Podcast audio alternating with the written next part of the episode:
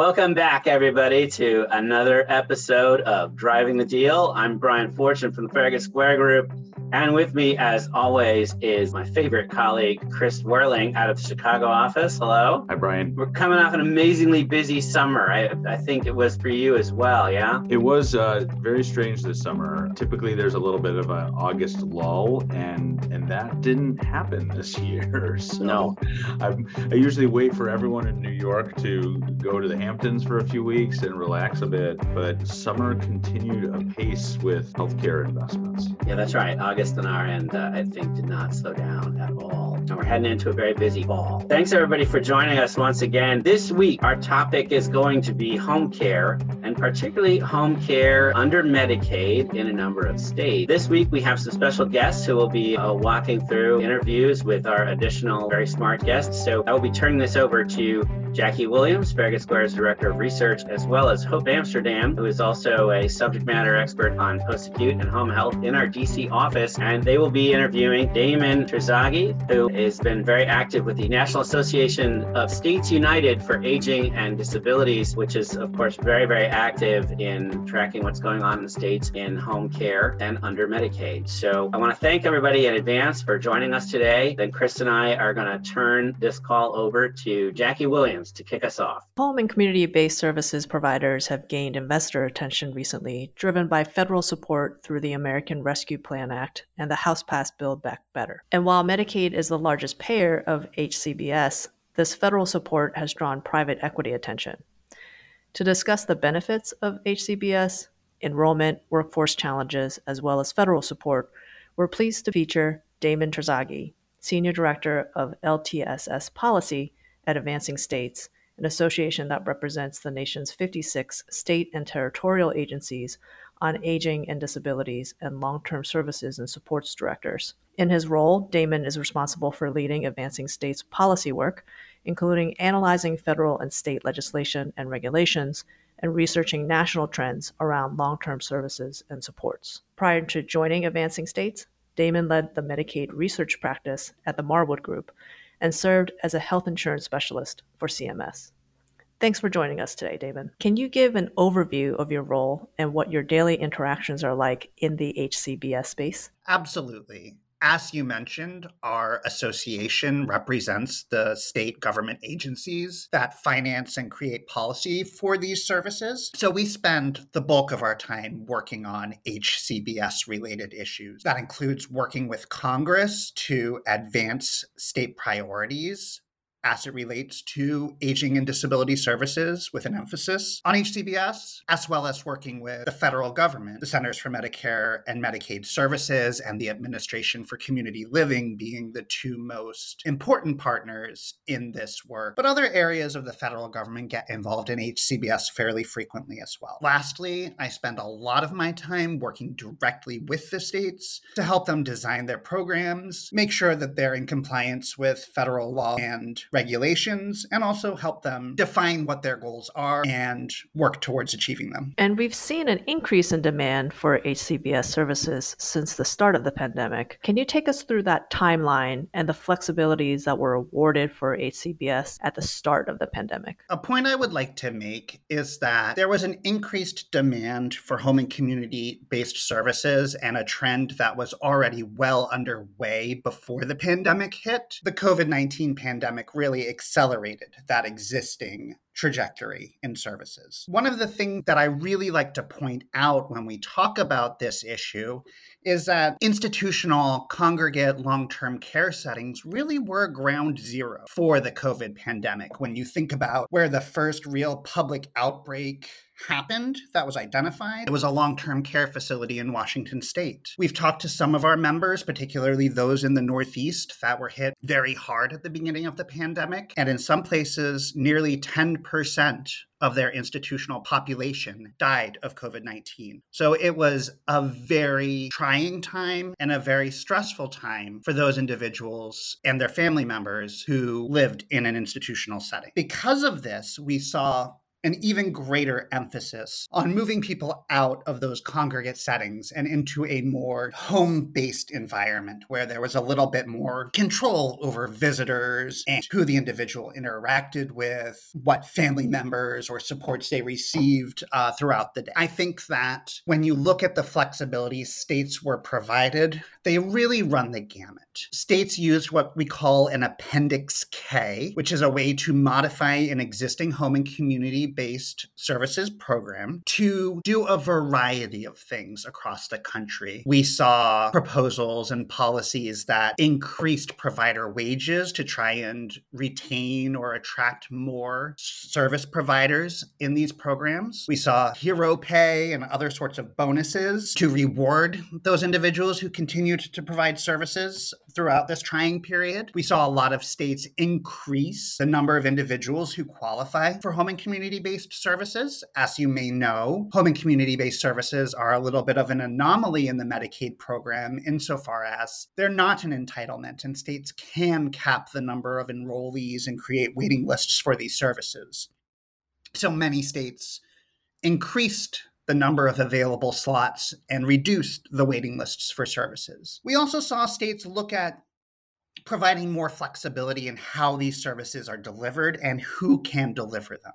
For example, states in many cases allowed family members to become paid service providers in a way that wasn't allowed before in those particular states. This is something that has been allowed in Medicaid, but has varied uptake over the years. When states expanded the available providers, they really looked at what is a workforce we can tap into that would be able to provide these services and not necessarily have the same challenges associated with someone coming in from the outside into an individual's home and potentially bringing an infectious disease or going from setting to setting, which would increase the likeliness of transmission. So we did see a lot of states think about the various ways they could modify their programs, expand access, create financial incentives, and also provide more opportunity for new types of providers and, and new ways of delivering services throughout their programs.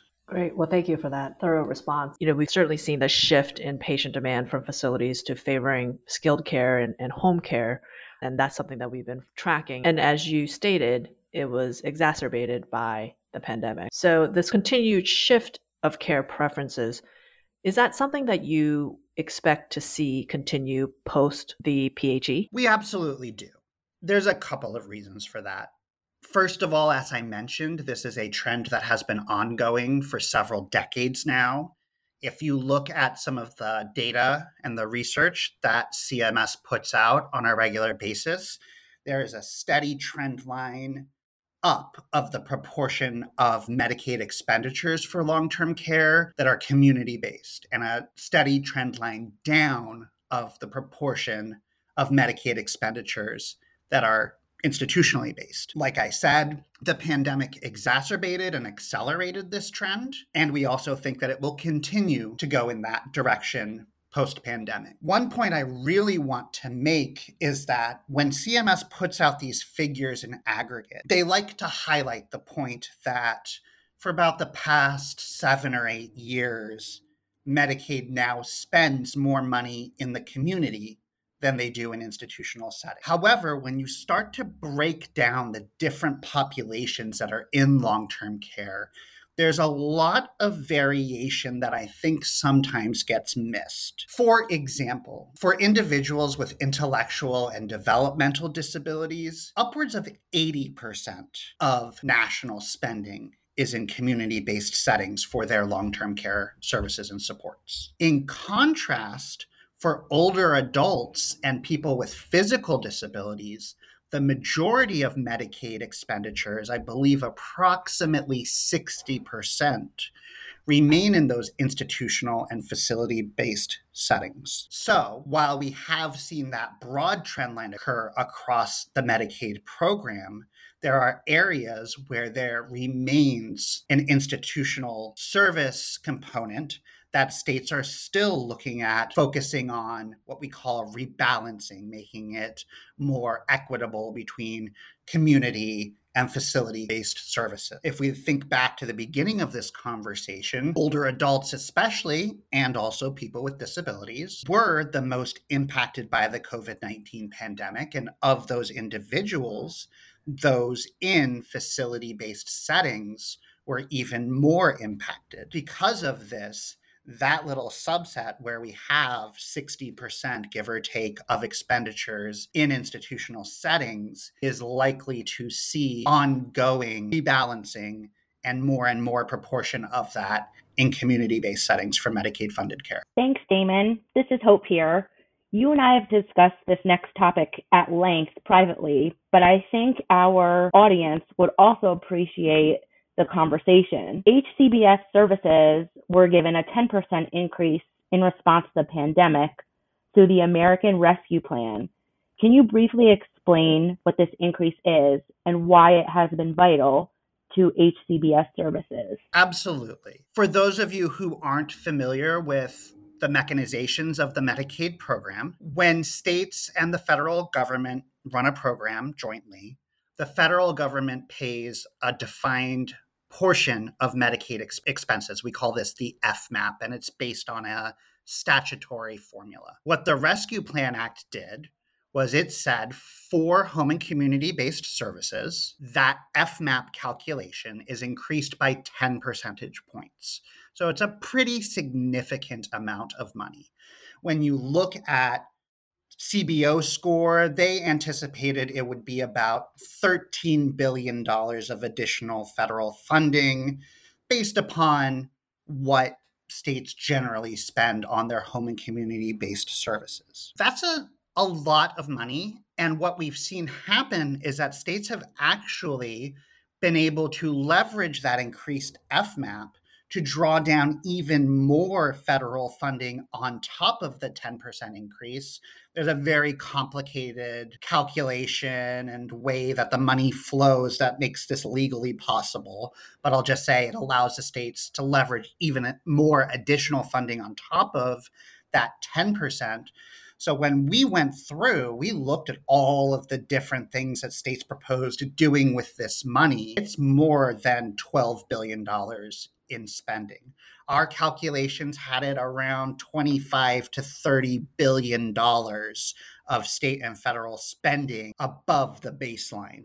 Now, what happened in Congress, I think, is a little bit important because it plays into what's happening now and what the potential future of this increase and the way it's used is. Congress originally put out a bill in the House that had a very, very long and extensive list of what services qualified for this increase, what states could do with it, what they were expected to do with it, and so on and so forth. That passed the House. However, as you may recall, the Rescue Plan Act was enacted through the reconciliation process in the Senate and the Senate has some rules about what can and can't be included in a reconciliation bill. And the long story short is that the Senate parliamentarian, based on those rules, stripped out most of the policy requirements for this funding.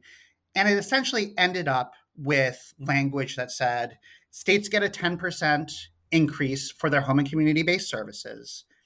They have to supplement and not supplant existing state funding, which CMS interpreted to basically mean that the states can't cut other Medicaid home and community based services funding based on the increased federal funding. And then it said states must spend this money to strengthen their home and community based services system. That is a very broad and vague language, which essentially ended up with CMS saying there's not much statutory guidance around this. You states must tell us and propose to us what you are going to spend this money on. States then submitted what we call the ARPA spending plans, which are comprehensive documents that outline all of their proposed activities, the timelines, the amount of money that they're going to spend on those initiatives. And then CMS ultimately approved those spending plans, which allowed the initiatives to begin. This is an extremely important part of the HCBS world right now, I think for obvious reasons, but I will say there is not a day that goes by that I'm not talking to at least two or three states about this issue, about their initiatives underlying the ARPA spending plans, and about what the best ways to get impact and outcomes are, and how to plan for the future when this funding likely will be exhausted. Some of the things that we've seen states do with this money, I think, are extremely important. They maybe align with some of the things I talked about earlier, but I would say on a more comprehensive basis because there's a lot more funding available. Things like drawing down waiver slots, opening up the home and community based services to more people, increasing provider rates, adding new services, or expanding the the scope or the limitations on existing services. Those are some of the core ones. We've also seen a lot of initiatives around provider training and certification processes, information technology development and implementation, things like electronic health records in the LTSS space, the home and community based services space, which have really lagged behind the primary and acute care space things like ongoing IT system investments that support the health and safety of individuals in home and community based settings. There's a wide range of proposals and a lot of very, very interesting things that are being done around the country. I would encourage those of you listening to go to our website at advancingstates.org. And we have a document we published last year in September that goes through all of the 50 states and the District of Columbia and categorizes all of their activities to show what the trends are and what the most common areas of investment are. Then it goes through state by state and says this is what this state is doing within those broad categories. So if you take a look at that, it gives you a much, much more detailed and specific look at what's happening around the country under these spending initiatives in aggregate across the country. I would really think of it in a couple of different spaces. First being expanded access for participants, second being increased payments for providers, and then third being those service expansions. Thanks, Damon. That was a very thorough answer. We know, as you just described, that states have really expanded not only services that they're providing using ARPA funds, but also increases to providers for services through ARPA. Do you expect these increases that providers are experiencing to continue past 2025? I think it's a very good question. And I'm not really sure there's a good answer across the country for exactly how much of this payment increase we would anticipate extending beyond 2025. Some states specifically structured their payments in a way that did not obligate them to ongoing payment increases. We saw a lot of states do initiatives like one time provider bonuses that were very specifically constructed in a way that was this is a lump sum payment, you get it. Maybe we'll do another lump sum payment in the future, but this is not a rate increase.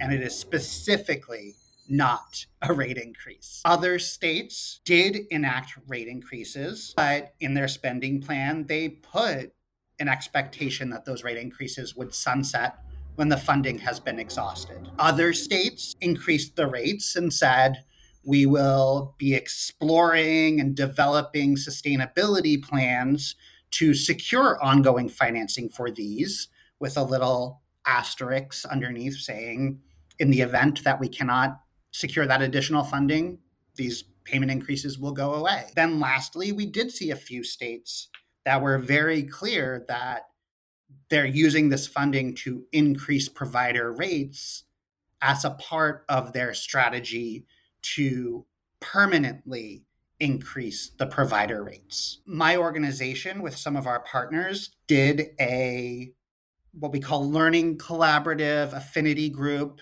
that brought about 13 or 14 states together to discuss their strategies for increasing provider payments, looking at how that impacted the availability of services as well as the retention of workers, and then also looking at strategies to sustain these increases. Um, we did a quick survey of the participating states, and most of them were a little bit ambiguous on whether or not they would be able to maintain those rates. A couple of them said absolutely, a couple of them said we have no clue, and most of them said it's very much contingent upon the state of the economy and the state revenues moving forward. I raise that because we all know over the past couple of months, economic news has not been great and the forecasts have not been necessarily rosy. And I do think that that is something to consider when you take into account whether or not states are going to be able to maintain these increases when the federal funding is exhausted. Another aspect that we explore a lot in the home and community based services industry, as well as other healthcare sectors, has been labor. And labor has been a true pressure point in the home and community based services industry.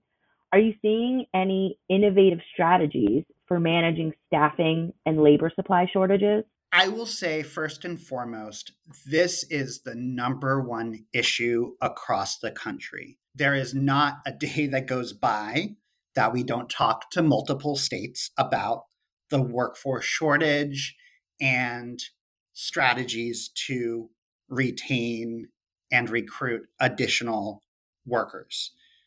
When we look at the spending in these HCBS spending plans I've been talking about, CMS put out a little summary, and according to their calculations, there's nearly $10 billion of this funding allocated towards spending on the provider workforce.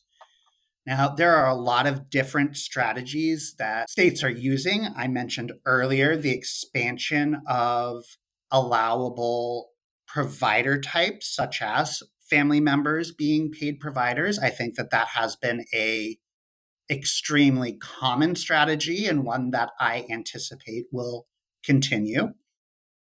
We've seen some other interesting initiatives. For example, the state of Minnesota put out an RFP seeking applicants to assist with the creation of individual worker owned and operated provider agencies. So essentially, allowing those direct care workers themselves to form their own employee led provider agency.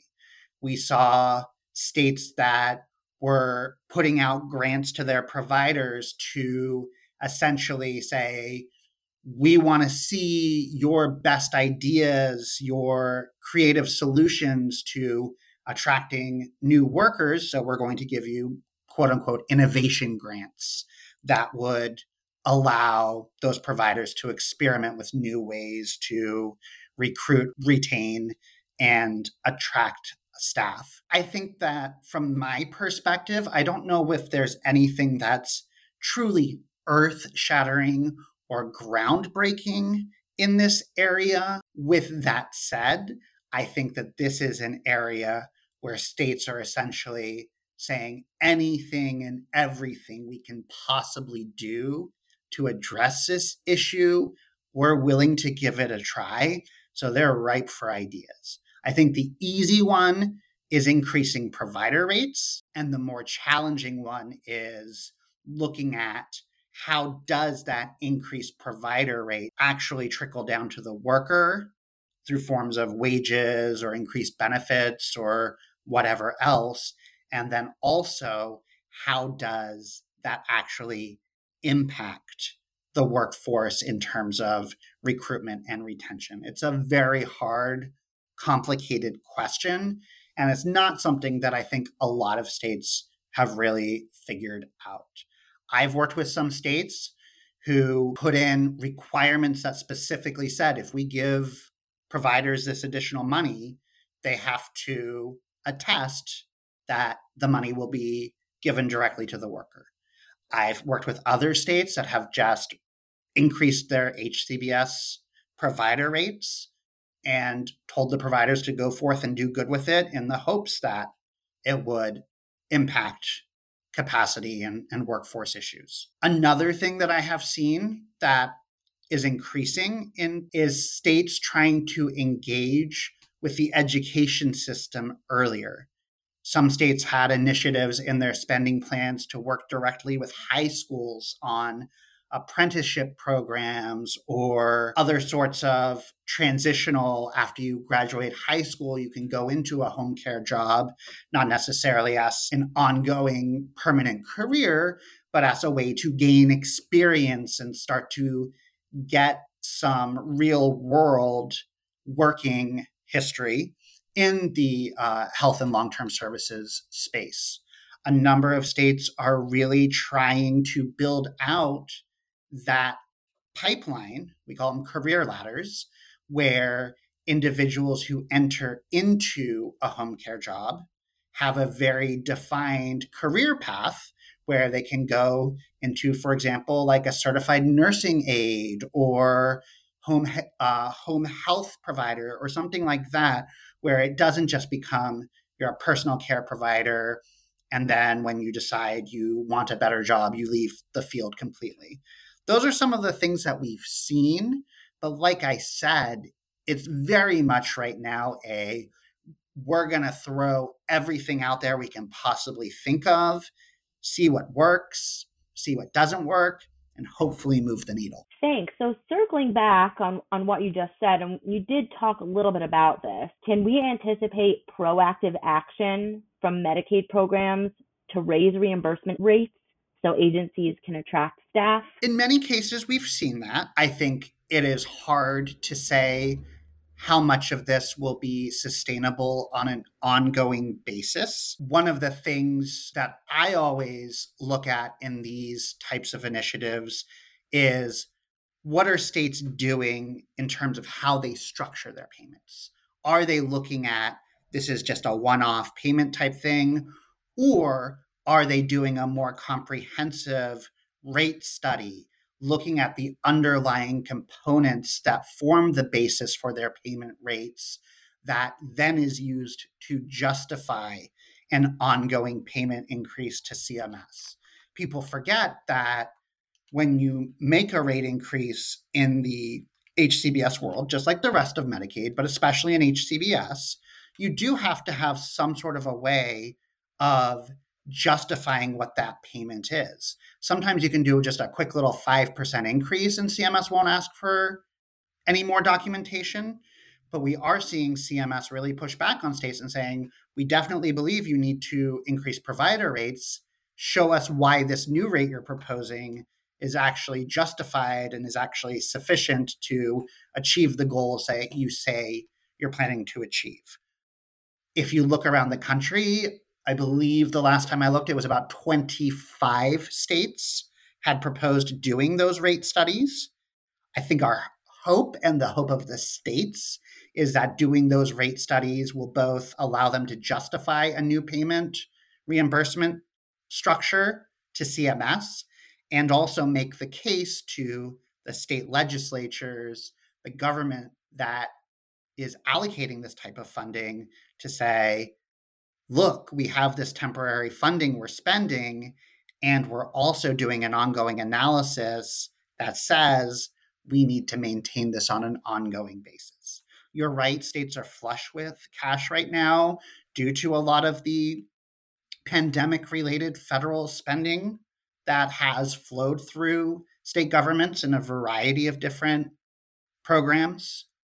However, as I mentioned earlier, there are some potential dark clouds on the economic horizon that I know are creating some consternation among states about putting too much future spending into their current programs. Thank you, Damon, for sharing your expertise with our clients today. It's been wonderful having you, and I hope you'll join us again.